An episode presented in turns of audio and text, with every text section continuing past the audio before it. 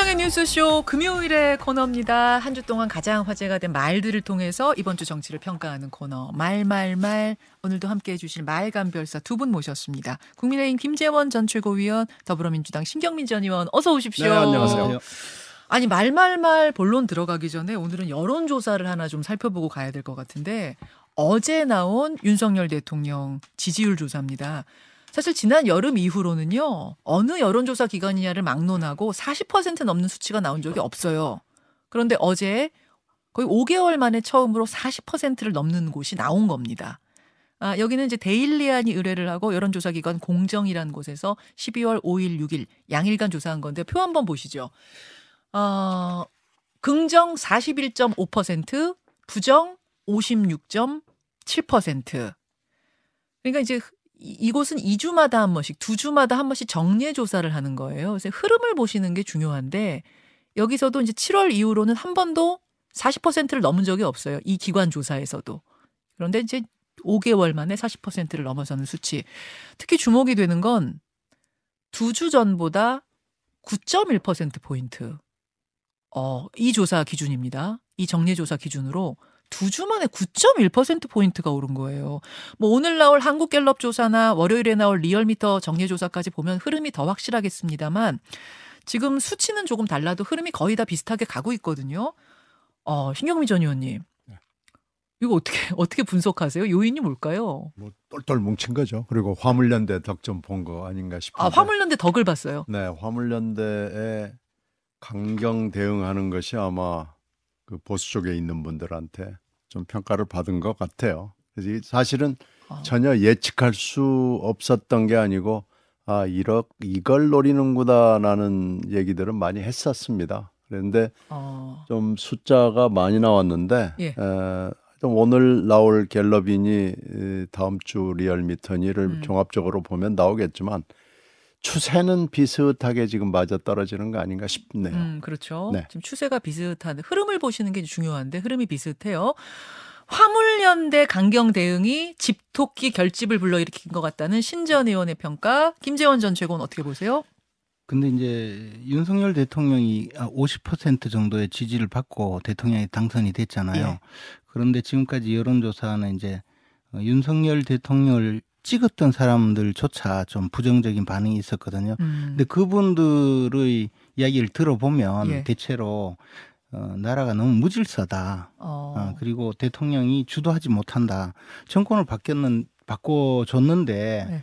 왜 이렇게 더 질이 멸렬하냐 이런 말씀이 많았거든요. 어. 우선 뭐 어, 그동안에 사실 보면 이제 여당 내에서도 이준석 전 대표 문제로 뭐 완전히 혼란스러웠고 대통령이 또그 문제를 해결하지도 못하면서도 또 대통령이 끌려 들어가는 모양새였거든요. 뭐 무슨 음. 저 체리 따봉 뭐 그렇죠. 뭐 이래서 예, 예. 그러니까 사실 대통령이 뭐 좀 말하자면 온팡 뒤집어 쓰는 형국이었어요. 거기다가 어. 이제 야당이 굉장히 이제 공격을 하고 이런 면에서도 제대로 대응을 못 한다 이런 이야기가 많았는데 최근에 보면 그런 면에서 어 이제 나저 제대로 윤석열답게 보인다. 뭐 음. 예를 들어 원칙, 법치주의 뭐 이런 이야기를 어, 하면서 유- 윤석열 대통령 본연의 모습으로 이제 돌아가고 있다라는 그런 평가가 많죠. 그러면 이제 어 그래도 정권을 바꿔준 보람이 있다 뭐 이런 이야기도 하고요. 아, 그러니까 역시 집토끼 결집이라고 보시는 거고. 아니 뭐 집토끼 산토끼 문제가 아니고 예, 이제 정권 교체에 나섰던 사람들이 예, 예. 아 이제 정권 교체 내가 정권 교체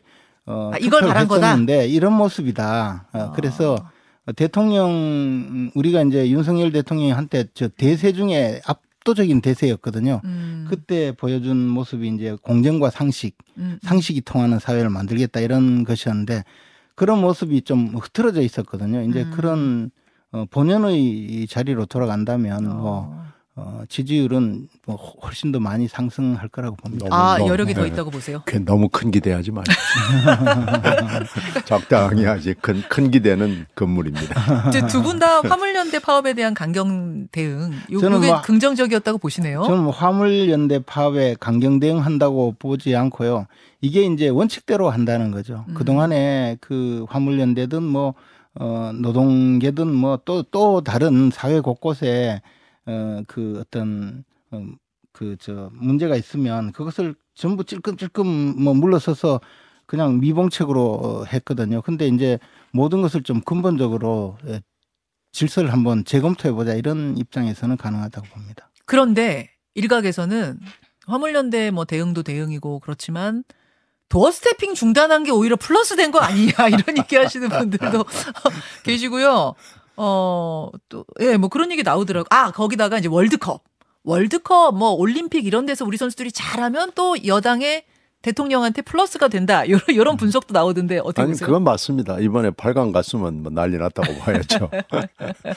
doorstepping 중단도 오히려 긍정적인 영향이었다고 보세요? doorstepping이 처음부터 좀 잘 가다듬어서 했으면은 아마 대통령의 위상을 높이는데 좋았을 거예요. 근데 doorstepping을 이렇게 거칠고 무리하게 하다가 지금 사고가 나니까 그 MBC 핑계 대고 그만둔 건데요. 그 MBC가 어떻게 보면 역으로 기여를 해준 거 아닌가. 아, 지지율 상승에 도움을 준. 겁니까? MBC가 도와준 거예요? MBC를 굉장히 세계적인 언론사로 만들어 준 거고 또 뭐 대통령은 또 그거 핑계 대고 그만두고 하여튼 뭐 뭐가 뭐가, 좋- 뭐가 좋을지 잘 모르겠습니다. 자, 알겠습니다. 어, 뭐 이제 여론조사 기관 공정의 여론조사 이 정례조사 표는 요렇고 오늘 뭐 오후쯤에 나올 한국갤럽, 다음 주에 나올 리얼미터 정례조사까지 보면서 요 얘기는 더 나누도록 하고요. 이번 주에 말말말 본론으로 들어가겠습니다. 먼저 김재원 전 최고가 골라오신 말부터 살펴보려고 하는데요. 김의겸 의원, 민주당 김의겸 의원과 고민정 의원의 말을 골라오셨어요. 영상으로 보죠. 저는 지금은 거의 저강도 계엄령 아, 상태다 이렇게. 생각을 하고 있습니다. 어, 당신은 별 4개 대장들이 뭐 계엄 사령군을 음. 했다면 지금은 한동훈 법무부 장관이 계엄 사령군 역할을 하면서 계엄군을 지휘하고 있는 거 아니겠어요? 음. 그래서 오히려 제가 느끼기에는 윤 대통령의 존재 자체가 굉장히 사회적 위협 수준까지 올라왔다라고 봅니다. 헌법도 무시하죠. 왜냐하면 노동 3권은 헌법에 보장되어 있음에도 불구하고 그런 행태를 하고 계시니까.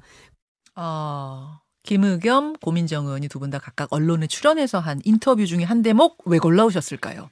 근데 이제 저분들이 지금 어, 우리가 이제 흔히 뭐 심리학에도 나오는 확증 편, 편향이라는 뭐 그런 말이 있어요. 이제 이분들이 어, 자기들이 현 정부에 대해서 어, 나름대로는 에, 강력하게 저항을 하고 있다. 그래서 음. 뭐 김무겸 의원 같은 분은 어, 지금 생각에는 어, 한동훈 장관이 계엄사령관이고 검사들이 이제 계엄군이고 자기는 그러면 시민 저항군이에요. 예, 예. 엄청나게 이제 막그 의로운 투쟁을 하고 있다고 지- 지금 뭔가 어, 꿈속에서 지금 헤매는 거죠. 어, 아니 사실은 그냥 단순히 어그 동거하고 있는 남녀 사이에 그 어, 싸움이 외부로 알려져서 그걸 가지고 국회 와서 떠들은 떠들어서 망신을 당하고 지금 법적으로 문제가 되고 있는 사안이거든요. 첼리스트 그 제보 말씀하시는 거예요. 뭐 첼리스트든 뭐 뭐든 근데 예, 청담동. 음. 그런데 그런데 그걸 마치 자기가 의로운 투쟁을 하고 있는 무슨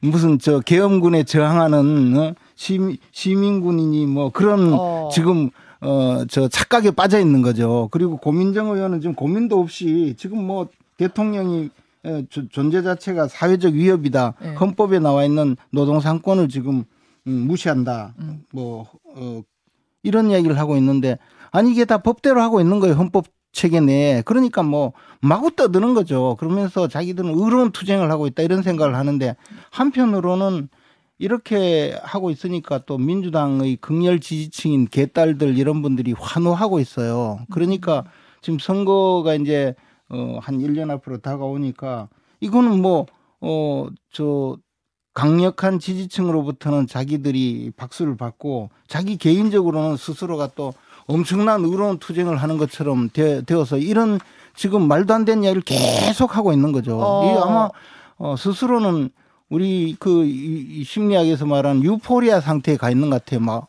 완전히 그 극단적인 이 저 환호하는 그런 예, 예. 지금 어 상태에 있는 아, 거죠. 어려운 단어 나왔습니다. 이래서- 유포리아, 유포리아 상태. 이렇게 계속 이제 하면 이제 민주당도 저 같이 저 이런 책임을 져야 될 텐데 어, 왜 이런 분을 대변인에 그냥 두고 있는지 어. 모르겠어요. 하여튼 이런 말 계속 하니까 이제 정치가 점점 더 저질화되고 정치가 그 국민들에게 예, 괴로움만 주는 그런 단계가 아닌가 생각합니다. 한동훈 장관 계엄 사령군 사령관이라고 한 김의겸 의원 발언 또 윤동 윤 대통령은 존재 자체가 굉장히 사회적 위협 수준이다라고 한 고민정 의원 발언 뭐 장경태 의원도 끼어들어서 별 소리 다 하고 요즘은 김남국 의원은 왜 조용한지 모르겠어요. 뭐 기다리시는 거. 기다리시는 거예요 지금 자 신경미 전 의원님 어떻게 생각하세요? 아, 이런 이분들이 말하는 단어의 그 이 맥락을 쭉 보면은 이런 측면이 있는 건 분명하죠. 근데 이제 좀 세게 얘기한 측면은 물론 있습니다. 이게 이제 언론하고도 관련이 있고요. 어, 정당의 문제도 있고 그런데 우리 우리 언론이 예. 뭐이 사람은 이렇게 말하고 저 사람은 저렇게 말하고 있어. 이걸 이걸 이제 she said 저널리즘이라고 그러죠. 예 예. 이렇게 가는 언론이 사실은 많지는 않습니다. 음. 아, 특히 선진국이라고 하는 데가 보면은 이런 저널리즘은 없어요. 음. 어, 이렇게 이렇게 하지 않습니다. 그러니까 이제 이 저널리즘 지금 이 언론의 행태에 어, 좀 문제가 있는 것에 이제 얼, 저기 정치인들이 어, 타는 거죠. 그 말씀을 그런- 좀 정리해 보자면 이렇게 센 발언을 해야 언론에 실린다. 아, 해야 언론에? 실리고 또 주목을 받고 아, 사실 고민정 의원이 최고위원 된 데는 그런 그 언론의 보도가 큰 영향을 줬죠. 결국에 사람이 개를 물어야 보도한다 그 말이 등시죠. 아니 그건, 그건 이건 이제 저널리즘 꼭 그건 아니지만 저널리즘에서 이제 이게 사람의 성장하고 관련이 있는 건데요. 근데 뭐 김우겸 의원 부분은 저는 뭐 별로 이렇게 편들고 싶은 생각은 없습니다. 김우겸 의원은 음. 지난번에 제가 이 프로에 나와가지고 언론계 선배로서는 좀 나무라고 싶다라는 네, 얘기를 했는데 말씀하셨죠. 지금도 생각에 변함이 없고요. 예. 제가 만약에 이 기사를 데스킹을 봤다면 음, 야 이거 하나 정도는 확인이 돼야 되지 않겠냐라고 얘기를 했을 거예요. 음, 그러면 어떻게 됐을지 모르기 때문에요. 음, 예. 이건 그 부분은 뭐 더 이상 말씀드리지 않겠습니다만은 네. 이런 측면이 분명히 있는 거예요. 한동훈 법무장관이 계엄사령관 역할을 하고 있고 뭐 이런 측면이 분명히 있습니다. 흐름은 네. 맞, 맞는 흐름이다. 그런데 이걸 이제 어떻게 표현하느냐. 표현하느냐. 그래서 음. 주목을 세게 받기 위해서 세게 표현을 했고 이렇게 해야 또 언론이 실어주고 하는 악순환인데 사실 국민의힘도요 이렇게 얘기하는 분들 많습니다. 여기서 뭐 제가 일일이 얘기는 안 하겠습니다만은 거기 뭐 저기 대표했던 분들 원내대표했던. 분들 뭐 보면 그건 뭐 민주당만의 얘기는 아니고 우리 한국 정치 풍토에서 네, 여야가 다 반성해야 될 대목이기 때문에 음, 예, 너무 그렇게 세게 얘기하시면 곧 아마 그게 반사돼 가지고 금방 김재현 의원한테 돌아갈 거예요. 그래요. 자, 말말말 이번 주는 신경민 전 의원이 골라오신 이번 주에 귀에 꽂혔던 그 말 들어가 보지요. 어, 말이 아니고 글을 골라오셨네요. 신 전 의원께서는 어, 카카오톡 단체 대화방에 있는 글을 골라오신 건데 요거는 글이니까 저희가 유튜브와 레인보우로 보여드리면서 제가 좀 읽어보겠습니다. 보건복지부의 박향 공공보건 정책관하고 서울시의 재난인력 담당자가 대화를 한 내용이에요. 자, 어, 보건복지부 박향 정책관이 이렇게 말합니다. 오늘 대통령 주재 회의 결과 이태원 압사 사건을 압사 제외하시고 이태원 사고로 요청드려요. 그러자 서울시 담당자가 이태원 사고로 변경하겠습니다. 그러자 박향 정책관이 감사해요. 이렇게 말하는 대화방 캡처 사진 왜 골라오셨을까요? 그러니까 그 사이에 이게 벌써 지금 한 달 반 이렇게 들어가잖아요. 네. 그런데 그 사이에 이 단어비 틀기 때문에 국민들이 굉장히 속상해했습니다. 아, 참사라고 하지 못하고 사고라고 하고 희생자라고 하지 못하고 사망자라고 하고 또 압사란 얘기도 못 쓰게 하고 그런데 정확하게 이태원 압사 참사입니다. 음, 그리고 그 뒤에 있었던 여러 가지 일들 을 이상민 장관이 경찰 소방이 인력 배치했다고 해서 막을 수 없는 일이었다랄지 경찰의 또 정보 보고랄지 어 또 명단 문제 뭐 위패 문제 사진 문제 그리고 제일 가슴 아팠던 건 이 150명이 넘는 유가족들을 철저하게 분리하는 거 이걸 잘 이해를 못했어요. 이게 도대체 왜 이렇게 됐을까라고 그랬는데 저 짧은 글 몇 개로 아 이것이 정부의 방침이었고 대통령도 동의를 한 생각이었구나라는 것이 어, 일거에 증명이 된 겁니다. 그러니까 함께 우리가 그 카타르에서 돌아온 월드컵 선수들하고 예. 대통령이 만나는 걸 보면서 야 이렇게 승리에 공감을 하고 온 국민과 함께 기뻐하고 눈물까지 흘렸는데 음. 왜 이태원 때는 이런 걸 못했냐?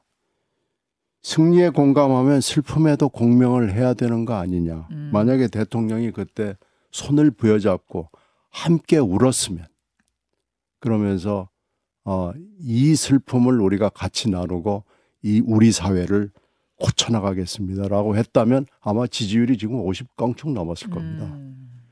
이렇게 공감하지 못하고 어떻게든지 에, 말을 비틀고요. 단어를 비틀고 진정성을 갖지 않고 정치 공학적으로만 접근하면서 하는 거에 대해서 이 모든 게 지금 이해가 되는 거예요. 알겠습니다. 이건 이건 짧은 그 글이지만 이 모든 것을 설명해 주는 어, 우리 현재 정부가 행정부가 특히 대통령이 이 사건을 대하는 태도를 보여주는 위선이고 모면이고 심지어는 거짓까지 가지고 있는 정말로 가슴 아픈 글이었다고 저는 생각합니다. 이 한 장의 캡처 사진이 상당히 많은 것을 내포하고 있다. 그런 네. 아니 이해는? 가요. 이게 세월호 때문에 예, 예. 세월호의 재판을 막자는 생각 하나만 가지고 이렇게 위선을 하고 정치적으로 모면하고 하는 것은 정치 지도자로서 특히 대통령으로서 또 대통령실 내지는 행정부와 해서는 안 되는 일입니다. 음. 승리에 공감하듯이 슬픔에도 공명하는 함께 울어주는 이런 정부가 되기를 지금이라도 저는 원합니다. 자, 김재원 전 최고 어떻게 생각하세요?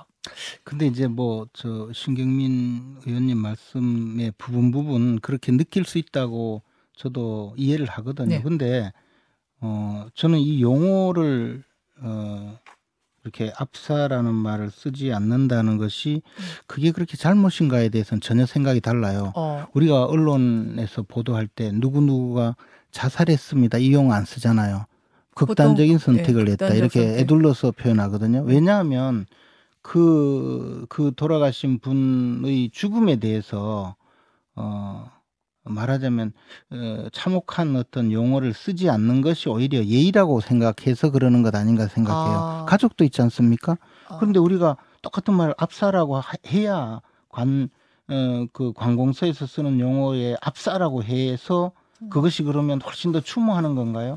오히려 그 말을 듣는 사람은 그때 당시 참극이 오히려 떠오르고 어. 그것이 더, 더 저 안 좋게 받아들일 분들도 굉장히 많아요. 아, 압사 이태원 압사 이태원 압사 이렇게 계속 뉴스에 나올 때마다 그렇죠. 트라우마가 될 수도 있다. 저는요, 그때 한 일주일간 음. 그 굉장히 힘들었어요. 음. 그 상황이 제가 과거에 이제 세월호 사건 때 제가 원내 수석으로서 유가족들하고 계속 협상도 하고 예, 이야기도 예. 많이 네, 했거든요. 그러셨죠. 그래서 사실 방송도 일부 방송에 출연도 못 하고 이런 상황이었거든요. 음. 근데 용어를 그러면 압사 참사 이것을 계속 해야 되느냐는 거죠. 음. 저는 지금 뭐 이태원 참사라는 용어를 쓰지만 예. 압사라는 말은 전 지금도 쓰기가 싫어요. 그러니까 압사와 참사는 또 다르다 그런 말씀이신 그렇죠. 거예요? 압사라고 한번 생각해 보세요. 아. 떠오르지 않습니까? 저는 어, 어 조금 전혀 다른 생각이에요. 그리고 그러니까 피하려고 한 게 아니라 그러면은 어떤 그냥 용어적인 측면에서 자극적이지 않은 걸 쓰려고 한 것이다. 뭐 이렇게 이렇게 보시는 않겠습니까? 거예요? 그리고 어. 어, 최- 요즘도 보면 그 어, 어느 분이 극단적 선택을 했다 또는 뭐 이런 저 보도가 나오면 반드시 밑에요. 이게 달아요. 어, 우울한 사람은 여기 저 예, 예, 전화하라. 어, 상담하라. 아니 어. 그 저는 이 압사라는 말은 쓰지 않는 것이 훨씬 맞다고 생각해요. 어, 신- 신전 의원님 어떻게 생각하세요? 글쎄요.